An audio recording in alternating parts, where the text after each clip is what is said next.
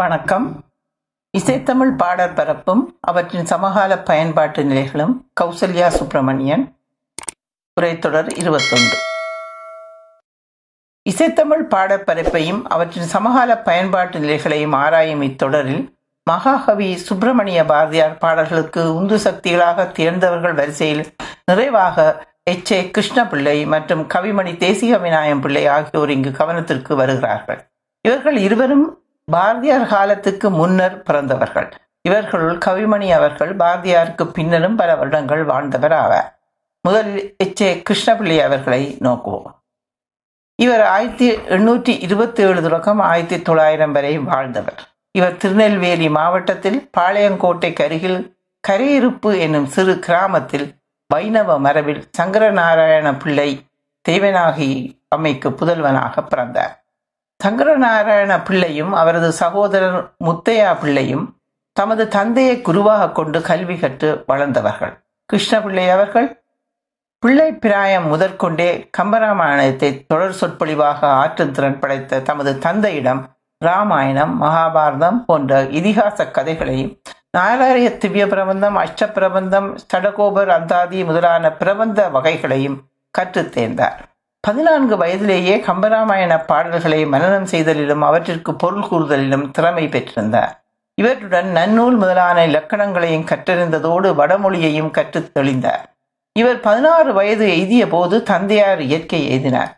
அந்நிலையிலும் கூட இவர் தமது கல்வி செயற்பாடுகளை தொடர்ந்து வந்துள்ளார். அக்காலத்தில் மேலை நாடுகளிலிருந்து சமய பிரசார நோக்கில் இந்திய தமிழக மண்ணில் அடிபதித்தவர்களான கால் கால்டுவெல் ஜியு போப் முதலியவர்கள் தத்தமது நிறுவனங்களின் ஆதரவில் பல பாடசாலைகளை நிறுவி மாணவர்களுக்கு கல்வி அறிவை வழங்கி வந்தார்கள். இவ்வாறான கல்வி நிறுவனம் ஒன்றில் கிருஷ்ணபிள்ளை அவர்கள் தமது இருபத்தஞ்சாவது வயதில் அதாவது ஆயிரத்தி எண்ணூற்றி ஐம்பத்தி ரெண்டில் ஆசிரிய பணியை ஏற்றார். இதற்கு இவரிடமிருந்த தமிழ் இலக்கிய இலக்கண அறிவாற்றலே காரணமாய் இருந்தது. இவ்வாறு ஆசிரிய பணி ஆற்றி வந்த போது ஆரம்ப நிலையில் இவர் தமது வைணவ மரபினை தொடர்ந்தும் பேணியே வந்துள்ளார். அக்காலகட்டத்திலே நடைபெற்று வந்த மத மாற்றங்களை கடுமையாக கண்டித்து போராடியவராகவும் இவர் அறியப்படுகிறார்.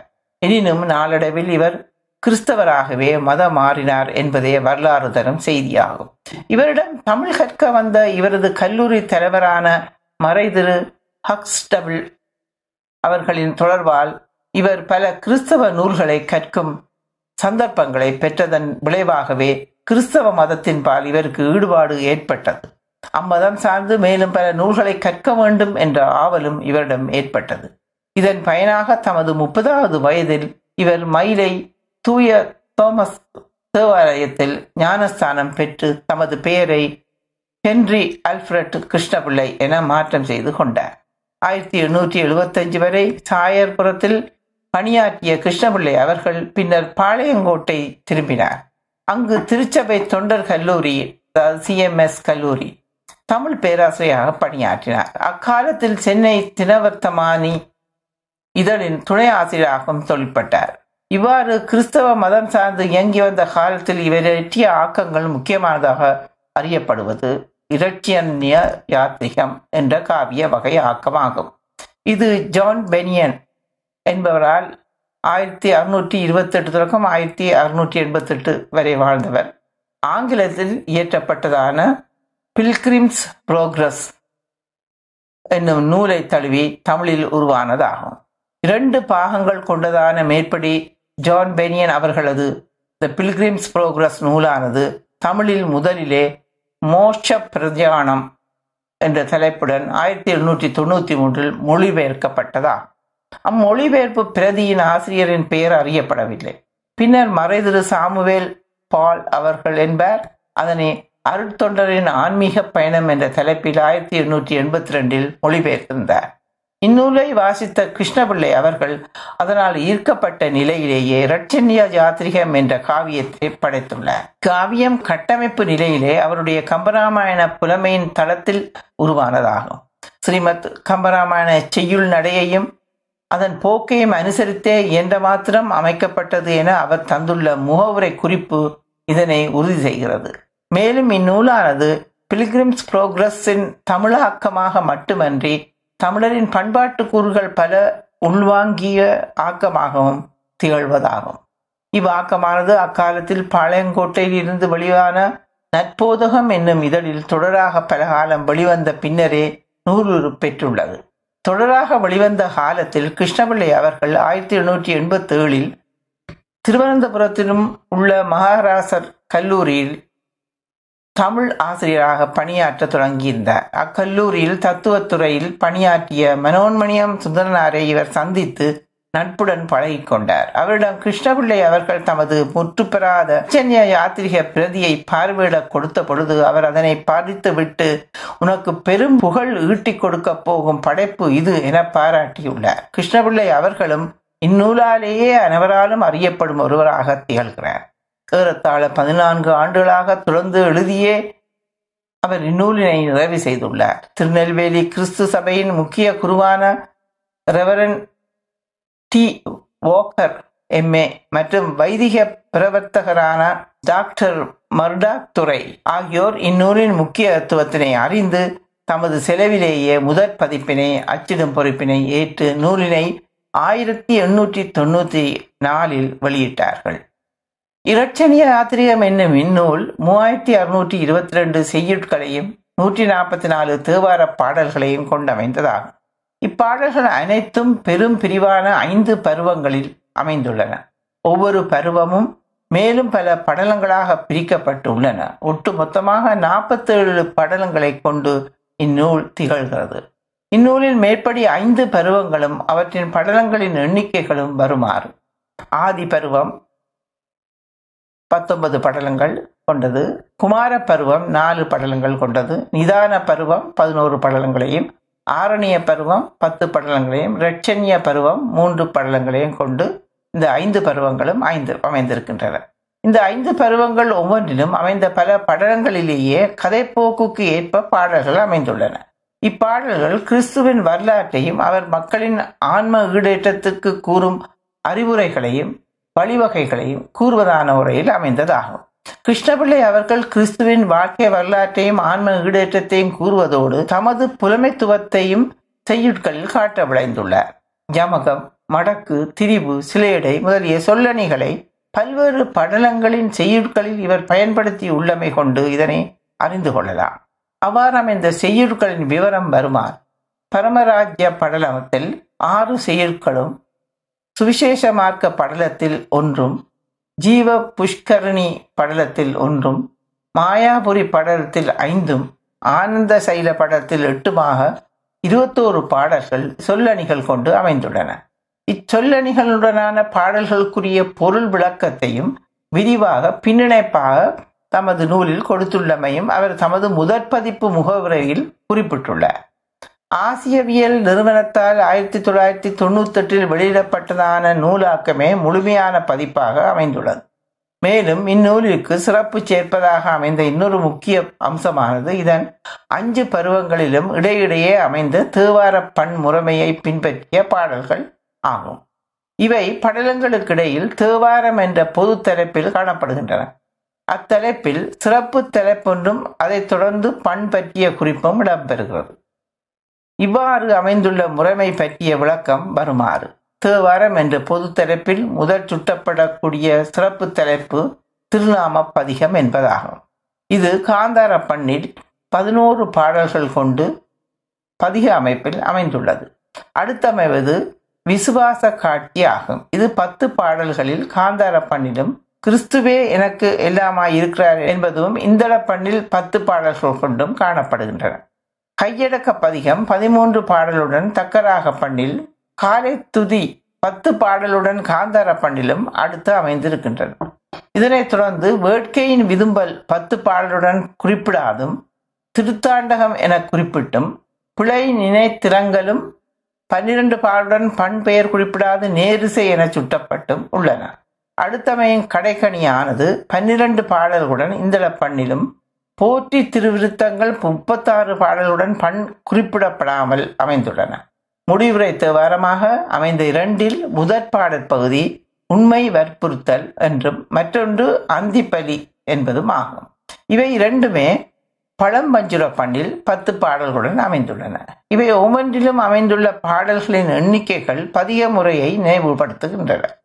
காரக்காரம்மையாரில் தொடங்கி நாயன்மார்கள் மற்றும் ஆழ்வார்களில் தொடரும் திருமுறை திவ்ய பிரபந்த பாடல்கள் பெரும்பான்மையும் பதிகங்களில் அமைந்த பண் சுமந்த பாடல்கள் ஆகும் இவற்றின் பாடல்களின் இறுதி அடிகளில் சில சொற்றொடர்களோ அல்லது இறுதி அடிகளில் முழுமையுமோ அன்றி சில சமயம் இறுதி அடியில் அமைந்த இரு அடிகளோ பதிகந்தோறும் ஒன்றாய் அமைந்திருத்தலை காண்கிறோம். இவ்வாறு சீர்கள் சொற்கள் அடிகள் என்பவை ஒத்துசைவு பெறும் தன்மையானது இசைப்பாடல்களுக்கே உரிய சிறப்பியல்களில் முக்கியமானது ஒன்றாகும். இம்முறைகளை பின்பற்றியே கிருஷ்ணபிள்ளை அவர்களும் தேவாரம் என தலைப்பிட்ட பாடற் பகுதிகளை அமைத்துள்ளார். அவ்வாறமைந்த பாடல் பகுதிகளுக்குரிய சில உதாரணங்களை அடுத்து நோக்குவோம். திருநாம பதிகம் மற்றும் கடைக்கணி ஆகிய தலைப்புகளில் அமைந்த பாடல்களில் முறையே இயேசு நாமமே கடைக்கணியே என்ற ஈட்டடியின் இறுதிச் சொற்கள் பாடல்கள் தோறும் அமைந்திருக்கின்றன. வேட்கையின் வெதும்பல் என்ற தலைப்பிடமைந்த திருத்தாண்டக பாடலின் ஈட்டடியின் என்றுகொலோ கண்குளிர காணும் நாளே என அமைந்த சொற்றொடரும் கையடக்க பதியத்தில் நின் சரணடைந்தேன் அஞ்சலின் அடைக்கல மருளே என அமைந்த சொற்றொடரும் பாடல்கள் தோறும் அமைந்திருக்கின்றன. இவற்றில் இருந்து கிருஷ்ணபிள்ளை அவர்கள் தமது மரவோழியில் பெற்றுக்கொண்ட பக்தி இலக்கிய பாக்களின் தன்மைகளை தமது இரட்சணிய யாத்திரிக பாடல்களிலும் பயன்படுத்தி சிறப்பு சேர்த்துள்ளார் என்பதை நாம் அறிந்து கொள்கிறோம். இவ் அமைப்பின் பன்முறைமை சம்பந்தமானது ஒரு முக்கிய குறிப்பொன்றையும் இங்கு பதிவு செய்ய விளைகிறேன் நாயன்மார்களின் திருமுறைகளில் பொதுவாக திருநேரிசை பாடல்கள் நவரோஸ் ராகத்திலும் திருத்தாண்டகமானது ஹரியாம்போதி சங்கராபரணம் பைரவி போன்ற ராகங்களிலும் திருவிருத்தமானது பைரவி சங்கராபரணம் போன்ற ராகங்களில் பாடுவதே மரவொழியாக பேணப்பட்டு வரும் முறையாகும். அவற்றிற்கு பொதுவாக பண்ணின் பெயர்கள் போடப்படுவதில்லை. அதனை கிருஷ்ணபிள்ளை அவர்களும் கடைபிடித்து இவற்றுக்கு பண்ணின் பெயர்களை குறிப்பிடாது அமைத்துள்ளார் தேவாரம் என்ற தலைப்பில் அமைந்த மேற்படி பாடல்களில் குறிப்பிடப்பட்ட பண்களுக்குரிய தற்கால கர்நாடக இசைமரபு சார்ந்த ராக பெயர்களானவை வருமாறு. காந்தார பண்ணுக்கு நவரோஸ் ராகமும் இந்தள பண்ணுக்கு மாயாமள கவுளை ராகமும் தக்கராக பண்ணுக்கு காம்போதி ராகமும் பழம்பஞ்சுர பண்ணுக்கு சங்கராபரண ராகமும் பாடப்படுவதே பண்ணிசை ஆராய்ச்சியின் முடிவின்படி அமைந்த முறைமையாகும் எடுத்துக்காட்டாக அமைந்த தேவார பாடல் ஒன்று வருமாறு. இப்பாடல் கையடக்க பதிகத்தில் தக்க ராகத்தில் அமைந்த பாடல் ஆகும். வேதமே வேத விளக்கமே விளக்கின் விழுத்தகு ஜோதியே விமல போதமே போதும். கடந்தமை பொருளே பொருள் புலப்பட வழி வந்த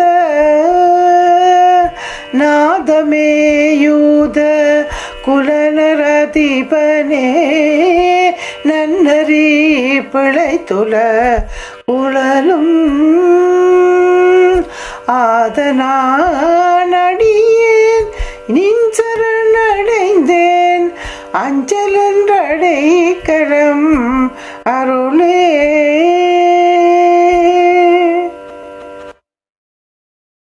என்ற தேவாரம் ஆகும்.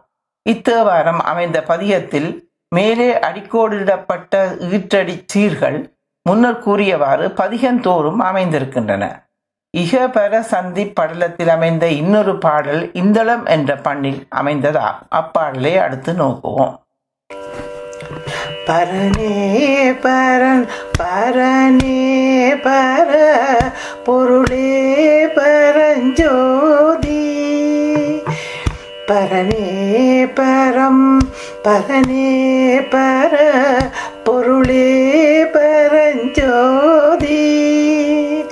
உரநாடிய விசுவாசிகள் உவந்தாதரம் புரியும் பெருமானடி ஏனோ பெரோ பாவி பிள்ளை பட்டே சரணா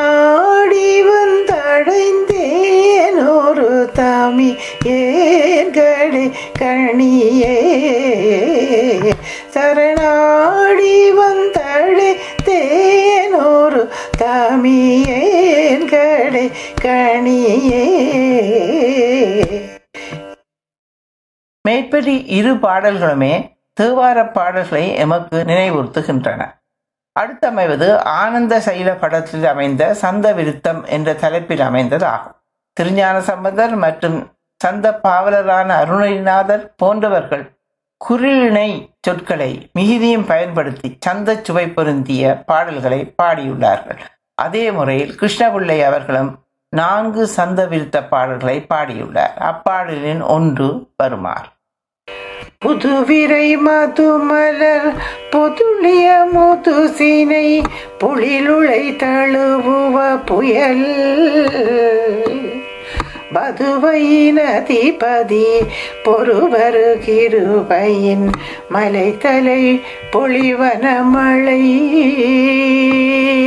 அதிரடி முழவழ வரிமுரல் சுருதியின் அகபுவ மகளிரின் மயில். மதுரிய நரை குட மடிப்படி புகு பயனளவிய விளைவன வயல். மதுரிய நரை குட மடிப்படி புகு பயனளவிய விளைவன வயல்.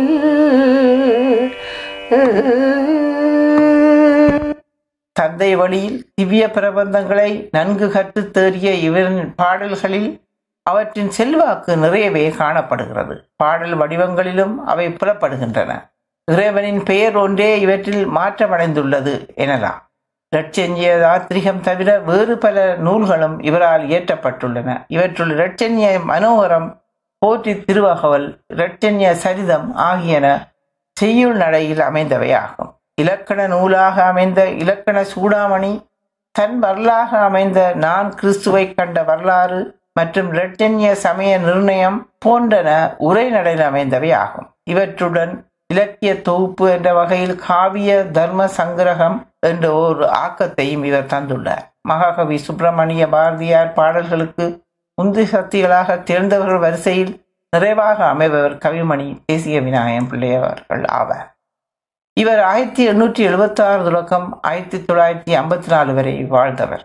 இவர் தென் திருவிதாங்கூரில் நாஞ்சில் நாடு என அழைக்கப்பட்டு வரும் கன்னியாகுமரி மாவட்டத்தில் உள்ள தேரூரில் சிவதானு பிள்ளை ஆதிலட்சுமி தம்பதியருக்கு ஆயிரத்தி எண்ணூற்றி எழுபத்தாறில் பிறந்தார் இவர் இளவயதில் கற்ற மொழி மலையாளம் ஆகும் பின்னர் தமிழ் ஆங்கிலம் ஆகிய மொழிகளை கற்றுத் தேர்ந்தார். ஒன்பது வயது பிராயத்திலேயே தந்தையை இழந்த தேரூரில் உள்ள திருவாவடுதுறை தம்பிரானிடம் இலக்கிய இலக்கணங்களை கற்றதோடு கல்லூரியில் எம்ஏ படித்து தாம் படித்த ஆரம்ப பாடசாலையில் ஆசிரியர் தொழில் பார்க்கலானார். அதன் தொடர்ச்சியாக இவர் பின்னர் திருவனந்தபுரம் பெண்கள் கல்லூரியில் ஏறத்தாழ முப்பது வருடங்கள் ஆசிரியர் பணி புரிந்துள்ளார். ஆயிரத்தி தொள்ளாயிரத்தி ஓராம் ஆண்டில் புனிதவதி உமையம்மையாரை திருமணம் புரிந்து கொண்டார். இவர் இருபது வயதிலேயே கவிதை வினையும் ஆற்றல் படைத்திருந்தார். சிவதீட்சை பெற்ற சமயத்தில் அவர் தமது குருநாதர் கேட்டுக்கொண்டபடி பாடிய அழகம்மை ஆசிரியர் விருத்தம் ஆயிரத்தி எண்ணூற்றி தொண்ணூத்தஞ்சில் என்ற பிரபந்தமே இவரது முதற் கவிதை ஆக்கமாகும். இவரது ஆரம்ப கால கவிதை ஆக்கங்கள் கற்றோர் மட்டும் புரிந்து கொள்ளத்தக்கதான பண்டித நடையில் அமைந்தவை என அறிகிறோம். அவற்றில் பல கிடைத்தன. நாளடைவில் இவர் நாட்டார் இலக்கியங்களில் ஆர்வம் கொண்டு அவற்றை கற்று வந்த காலங்களில் அந்நாட்டார் இலக்கியங்களின் தாக்கத்தால் இவரது கவிதை ஆக்கங்கள் எளிமையான நடையில் மக்கள் ரசிக்கும் வண்ணம் உருவாகத் தொடங்கின. குறிப்பாக சிந்து கும்மி தாலாட்டு ஒப்பாரி போன்ற பாடல் வகைகளை அவர் பயன்படுத்த தொடங்கினார். அத்துடன் பழமொழி பழமொழி வாய்மொழி முதலிய பண்டைய மரபுகளை தமது பாடல்களில் பயன்படுத்துவதன் மூலம் இவர் பழமையை போற்றுவதிலும் முக்கிய கவனம் செலுத்தினார். இவருடைய இவ்வகை ஆக்கங்கள் லட்சுமி குமரன் கலைமகள் சக்தி ஆனந்த விகடன் கல்கி தமிழன் கேரள சொசைட்டி முதலான அக்கால இதழ்களில் வெளிவந்தன.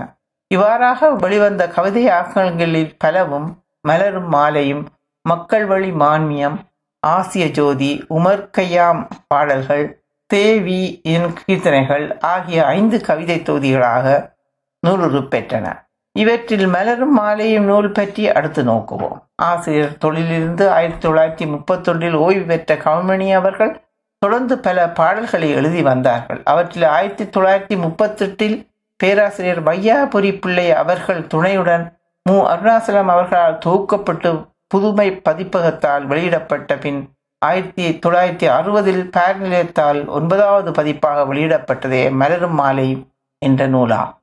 மேற்படி மலரும் மாலையும் என்ற கவிதை தொகுதியானது பக்தி மஞ்சரி இலக்கியம் சரித்திர கவிதை மழலை மொழி இயற்கை இன்பம் காட்சி இன்பம் கதைப்பாட்டு உள்ளமும் உணர்வும் வையமும் வாழ்வும் சமூகம் தேசியம் வாழ்த்து சரமகவி கதம்பம் முத்துக்குவியல் ஆகிய பதினைந்து தலைப்பு பகுதிகளை கொண்டதமைந்ததாகும் இத்தலைப்பு பகுதிகள் ஒவ்வொன்றும் பல உப தலைப்புகளை கொண்டவை ஆகும் இவற்றில் மழலை மொழி என்ற தலைப்பு பகுதியானது முத்தம்தா கூண்டுக்கிளி எலிக்கல்யாணம் பசுவும் கன்றும் கிளியை அழைத்தல் காக்காய் முதலான பதினாறு உபதலைப்புகளில் பாடல்களை கொண்டமைந்துள்ளன. இப்பாடல்கள் அனைத்தும் குழந்தைகள் சுவைத்து பாடக்கூடிய வகையிலான எளிமையான பாடல்கள் ஆகும் குழந்தைகளுக்கு ஏற்ற வகையில் அமைந்த இன்னொரு வகை பாடல்களே கதைப்பாட்டு என்ற பகுதியில் இடம்பெற்றுள்ளன. ஊக்கமுள்ள காகம் நெற்பானையும் எலியும் அப்பம் திருடின எலி முதலான தலைப்புகளில் இப்பாடல்கள் அமைந்துள்ளன. மேற்படி வகையான பாடல்கள் மூலம் கவிமணி அவர்கள் பத்தொன்பதாம் இருபதாம் நூற்றாண்டுகள் சார்ந்த தமிழின் குழந்தை கவிஞர்களில் முதலாமவர் என்ற கணிப்புக்குரியவர் ஆகிறார். இவருடைய மேற்படி குழந்தை பாடல்களுக்கு சான்றாக மழலை மொழி என்ற தலைப்பு பகுதியில் பசுவும் கன்றும் என்ற உபதலைப்பில் அமைந்த நான்கு பாடல்களில் ஒரு பாடல் வருமாறு தோட்டத்தில் மேயுது வெள்ளை பசு. அங்கே துள்ளி கொதிக்குது கன்று குட்டி. அம்மா என்றது வெள்ளை பசுவுடன் அண்டையில் ஓடுது கன்று குட்டி. அம்மா என்றது வெள்ளை பசுவுடன் அண்டையில் ஓடுது கன்று குட்டி. அண்டையில் ஓடுது கன்று குட்டி. குழந்தைகளுக்கு பிற உயிர்கள் செலுத்தும் அன்புணர்வை புலப்படுத்தும் வகையில் இப்பாடல் அமைந்துள்ளது. தேசிய விநாயகம் பிள்ளை அவர்கள் கவிஞராக மட்டுமன்றி எழுத்தாளராயும் அதாவது உரைநடையிலும் சிறந்து விளங்கினார். அவற்றோடு மொழிபெயர்ப்பாளராகவும் கல்வெட்டு ஆய்வாளராகவும் திகழ்ந்தவர். இவருடைய மனோன்மணியம் மறுபிறப்பு என்ற திறனாய்வு கட்டுரை பல்லாரும் பேசப்படுவதொன்று. பதவி பணம் போன்றவற்றில் பற்று வைக்காது காந்தி வழியை பின்பற்றி வாழ்ந்தவர். மலரும் மாலையும் என்ற நூலில் அமைந்த குழந்தை கவிதைகளை இதுவரை நோக்கினோம். அடுத்து மொழிபெயர்ப்பு பாடல்களை நோக்குவோம். பிற மொழிகளான ஆங்கிலம் வங்காளம் பிரெஞ்சு வடமொழி ஹிந்தி முதலியவற்றின் மொழிபெயர்ப்புகளாக இவை காணப்படுகின்றன. பக்தி மஞ்சரி என்னும் தலைப்பில் அஞ்சலி என்ற உபதலைப்பில் அமைந்த பன்னிரண்டு பாடல்கள் ரவீந்திரநாத் தாகூர் அவர்களின் கீதாஞ்சலி என்ற கவிதையாக்கத்தில் உள்ள சில கவிதைகளின் கருத்தை தழுவி அமைந்த மொழிபெயர்ப்பு கவிதைகளாகும். மல்லை மொழி உள்ளமும் உணர்வும் ஆகிய பொது தலைப்புகளிலும் முறையே புலிக்கூடு மற்றும் மூன்று விஷயங்கள் முதலான உபதலைப்புகளிலும் அமைந்தவை. வில்லியம் பிளேக்கின் ஆங்கில பாடல்களின் தழுவலாய் அமைந்த மொழிபெயர்ப்புகளாகும். இவற்றுள் மூன்று விஷயங்கள் என்ற உபதரப்பில் அமைந்த மூன்று பாடல்களின் இரு பாடல்கள் வருமாறு. பறக்கும் ஒரு கிளியினை கூட்டில் அடைத்து வைத்தார். கூவி பறக்கும் ஒரு கிளியினை கூட்டில் அடைத்து வைத்தார். தேவர் உலகமெல்லாம் அது சின தீயை எழுப்பிடுமே தே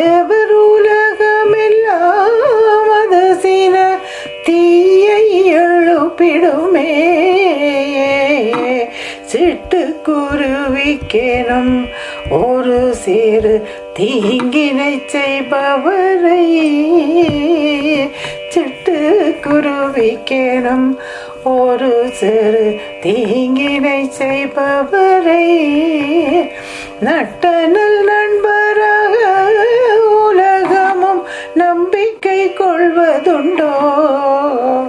நட்டனல் நண்பராக உலகமும் நம்பிக்கை கொள்வதுண்டோ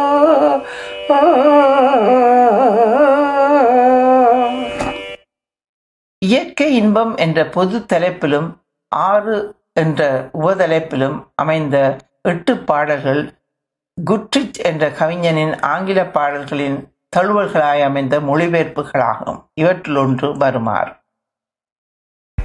கல்லும் மலையும் குதித்து வந்தேன் பெருங்காடும் செடியும் கடந்து வந்தேன். கல்லும் மலையும் குதித்து வந்தேன் பெரும் காடும் செடியும் கடந்து வந்தேன். எல்லை விரிந்த சமவழி எங்கும் இறங்கி தவழ்ந்து தவழ்ந்து வந்தேன். எல்லை விரிந்த சமவழி எங்கும் நான் இறங்கி தவழ் தவழ்ந்து தவழ்ந்து வந்தேன். இவ்வாறு மலரும் மாலையில் பல பாடல்கள் அறிவுரைகளை கூறும் பாடல்களாகவும் இயற்கையை ரசிக்கும் வழிவகைகளை கூறுவதாகவும் உயிர்களை நேசிக்கும் மனிதநேய பண்புகளை கொண்டவைகளாகவும் அமைந்துள்ளன. இப்பாடல்கள் பொதுவாக ஆசிரியர் கூற்றாகவோ பாத்திரங்களின் கூற்றாகவோ அன்றி பல பாத்திரங்களின் கூற்றுக்களாகவோ அமைந்தனவாகும். கவிமணியின் மொழிபெயர்ப்பு வகையில் அமைந்த தனி ஆக்கமாக இங்கு நமது கவனத்துக்கு வருவது ஆசிய ஜோதியாகும்.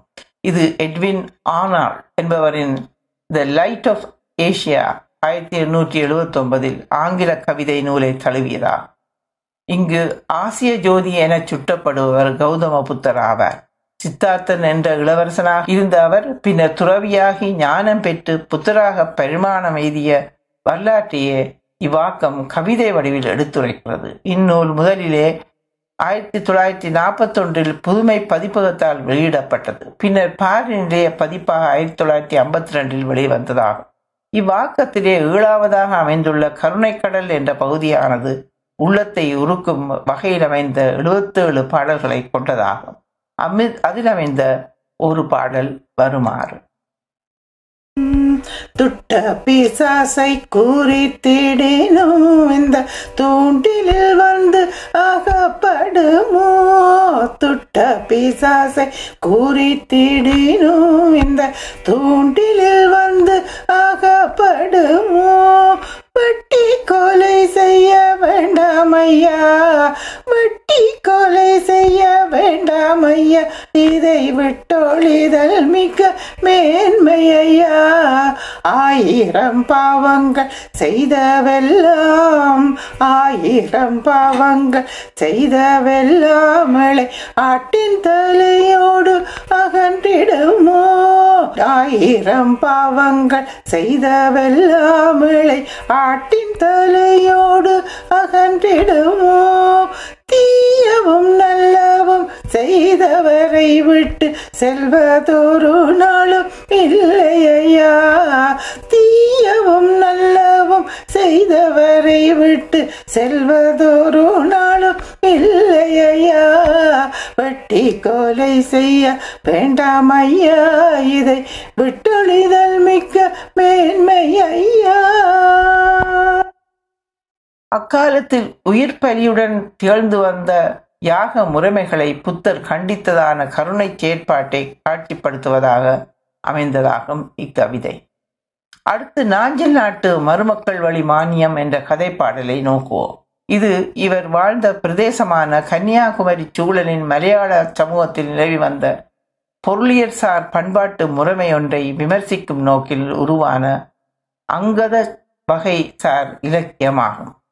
குடும்பத் தலைவர் ஒருவருடைய உடைமைகள் அவருக்கு பின் அவருடைய மருமக்களுக்கே அதாவது அவருடைய சகோதரி பிள்ளைகளுக்கே உரிமை உடையனவாகும் என்பதே அச்சமூகத்தில் மரபாக நிலை வந்த முறைமையாகும் இவ்வாறான உறவு முறைசார் பண்பாட்டு நிலையே மருமக்கள் வழி என இங்கு சுட்டப்படுகிறது. இம்முறைமை காரணமாக குடும்பங்கள் பலவற்றின் உறவு நிலைகளை பேணிக் கொள்வதில் எழுந்த சிக்கல்களை நகைச்சுவையுடன் இவ்வாக்கம் காட்சிப்படுத்தியுள்ளது. ஆயிரத்தி எண்ணூற்றி பதினேழு தொடக்கம் பதினெட்டாம் ஆண்டுகளில் தமிழன் பத்திரிகையில் தொடராக வெளிவந்த இவ்வாக்கமானது பழிஹரப்பு அங்கதம் என்ற வகை சார்ந்ததாகும். வட்டார வழக்கில் அமைந்த இப்படைப்பானது தமிழில் எள்ளல் சுவையுடன் வெளிவந்த தொடக்ககால படைப்புகளில் முக்கியமான ஒன்றாக கணிக்கப்படுவதாகும். நாஞ்சில் நாட்டில் அவர் வாழ்ந்த காலத்தில் இருந்த சாதி கொடுமை தீண்டாமை உயிர்ப்பலி மருமக்கள் தாயமுறை போன்ற மூட பழக்கங்கள் போன்றவற்றினால் பாதிப்படைந்த கவிமணியின் வெளிப்பாடாக இப்படைப்பு திகழ்கிறது. அடுத்து கவிமணி அவர்களின் உமர்கையாம் பாடல்கள் என்ற ஆக்கம் கவனத்துக்கு வருகிறது. பாரசீக தேசத்தில் பதினோராம் நூற்றாண்டில் வாழ்ந்த பெருங்கவிஞர் கியாதுடீன் அபுல் பாத் உமர் என்பவர் ஆவார். இவர் தமது பெயரோடு கையாம் என்பதை சேர்த்து கொண்டதால் உமர் கையாம் என்றே அழைக்கப்பட்டு வந்தார். இவர் கணித சாஸ்திரம் வானவியல் ஆகியவற்றில் வல்லவராக திகழ்ந்தவர். பாரசீக கவிதை வடிவான ருபாயத் என்ற செய்யுள்கள் பலவற்றை இவர் இயற்றி வந்தார். இவை நான்கடி பாடல்களாக அமைந்தவையாகும். இவருடைய இவ்வகை பாடல்களை எட்வர்ட் பிட்ஜிடார் என்பவர் இந்த ருபாயத் ஆஃப் ஓமர் கயாம் என்ற நூலாக ஆங்கிலத்தில் மொழிபெயர்த்துள்ளார். இவ்வாக்கத்தை தழுவி கவிமணி அவர்களால் புரியப்பட்டதே உமர் கையாம் பாடல்கள் என்னும் நூலாகும். இது விருத்த பாக்களில் அமைந்ததாகும். கவிமணி அவர்கள் தமிழிசை இயக்கத்தின் எழுச்சியின் காலத்தில் வாழ்ந்தவர். அச்சூழலில் தமிழில் கீர்த்தனைகள் பாடுவதில் ஆர்வம் காட்டி நின்றவர். இவ்வாறு இவர் இயற்றிய பல கீர்த்தனைகள் அக்காலகட்டத்தின் முக்கிய இதழ்களாக திகழ்ந்தவையான கலைமகள் ஆர்ந்தவியுடன் கல்கி சக்தி கலைக்கதிர் அமுதசுரபி முதலிய பலவற்றில் வெளிவந்துள்ளன. இவற்றுள் எழுபத்தி ரெண்டு கீர்த்தனைகளை திருச்சி சங்கீத வித்வான் திரு. கே. சி. தியாகராஜன் என்பவர் தேவியின் கீர்த்தனங்கள் என்ற தலைப்பில் தொகுத்ததோடு அவற்றுக்கு ராகதாள குறிப்புகளும் அமைத்துள்ளார். இதனை பார் நிலையம் என்ற பதிப்பகம் ஆயிரத்தி தொள்ளாயிரத்தி ஐம்பத்தி ரெண்டு ஆயிரத்தி தொள்ளாயிரத்தி அறுபத்தி நாறுகளில் வெளியிட்டுள்ளது. இத்தொகுப்பில் அமைந்துள்ள கீர்த்தனைகளில் ஒன்று மத்தியமாவதி ராகத்தில் ஆதி தாளத்தில் அமைந்ததாகும். அக்கீர்த்தனை வருமாறு திருநாமம் பாடி வாழ்த்துவோம். தினம் தினம் திருநாமம் பாடி வாழ்த்துவோம். ஒரு நாமம் ஓருருவம் ஒன்றுமிலாட்காயிரம் திருநாமம் பாடி வாழ்த்துவோம். தினம் தினம் திருநாமம் பாடி வாழ்த்துவோம். ஆதிரை அண்ணல் வாழ்க அம்பல கூத்தன் வாழ்க வேத முதல்வன் வாழ்க விண்ணோர் பேருமான் வாழ்க சோதி சோருமன் வாழ்க சுந்தரர்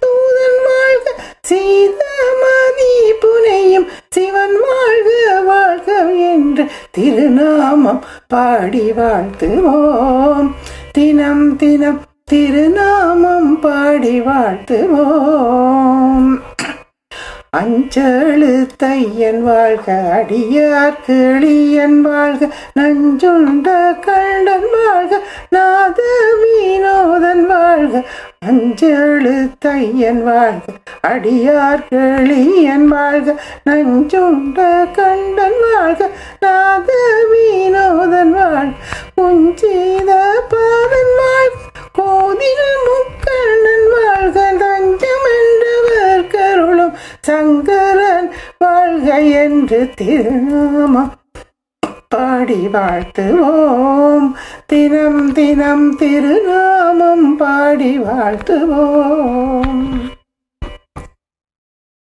நிறைவாக இவர் அக்காலத்தில் இசைக்கச்சேரி செய்யும் சில பாடல்களைப் பற்றி முன்வைத்துள்ள விமர்சன குறிப்பொன்றையும் இங்கு பதிவு செய்ய விளைகிறேன். சில பாகவதர்கள் கீர்த்தனை பாடத் தொடங்கி ராக ஆலாபனையும் ஸ்வர வரிசையுமாக வார்த்தைகள் தோறும் நிறைத்து பொருளையே உரு தெரியாமல் ஆக்கி விடுகிறார்கள். கீர்த்தனை இசை வெள்ளத்துக்குள் அழுந்துமாறு முக்கி கொல்லப்படுகின்றன. கீர்த்தனையின் சொற்கள் உயிர் துடிப்புடன் இனிமை தோய்ந்து பண்பட்டு அடுத்து வரும் சொற்களின் கூட்டுறவினால் புத்துயிர் பெற்று இலங்க வேண்டும். இது தேசிய பிள்ளை அவர்களின் கூட்டாக அமைந்ததாகும். தேசிய விநாயக அவர்களுக்கு கவிமணி என்ற பட்டம் ஆயிரத்தி தொள்ளாயிரத்தி நாற்பதில் வழங்கப்பட்டதாகும். இவரது நூல்களை பதிப்புக்கும் உரிமையை பயர் நிலையத்தார் பிற்காலத்தில் எடுத்துக்கொண்டதால் அந்நிலைய வெளியீடுகளாகவே இவரது பல நூல்கள் வெளிவந்துள்ளன. தொடரும். நன்றி. வணக்கம்.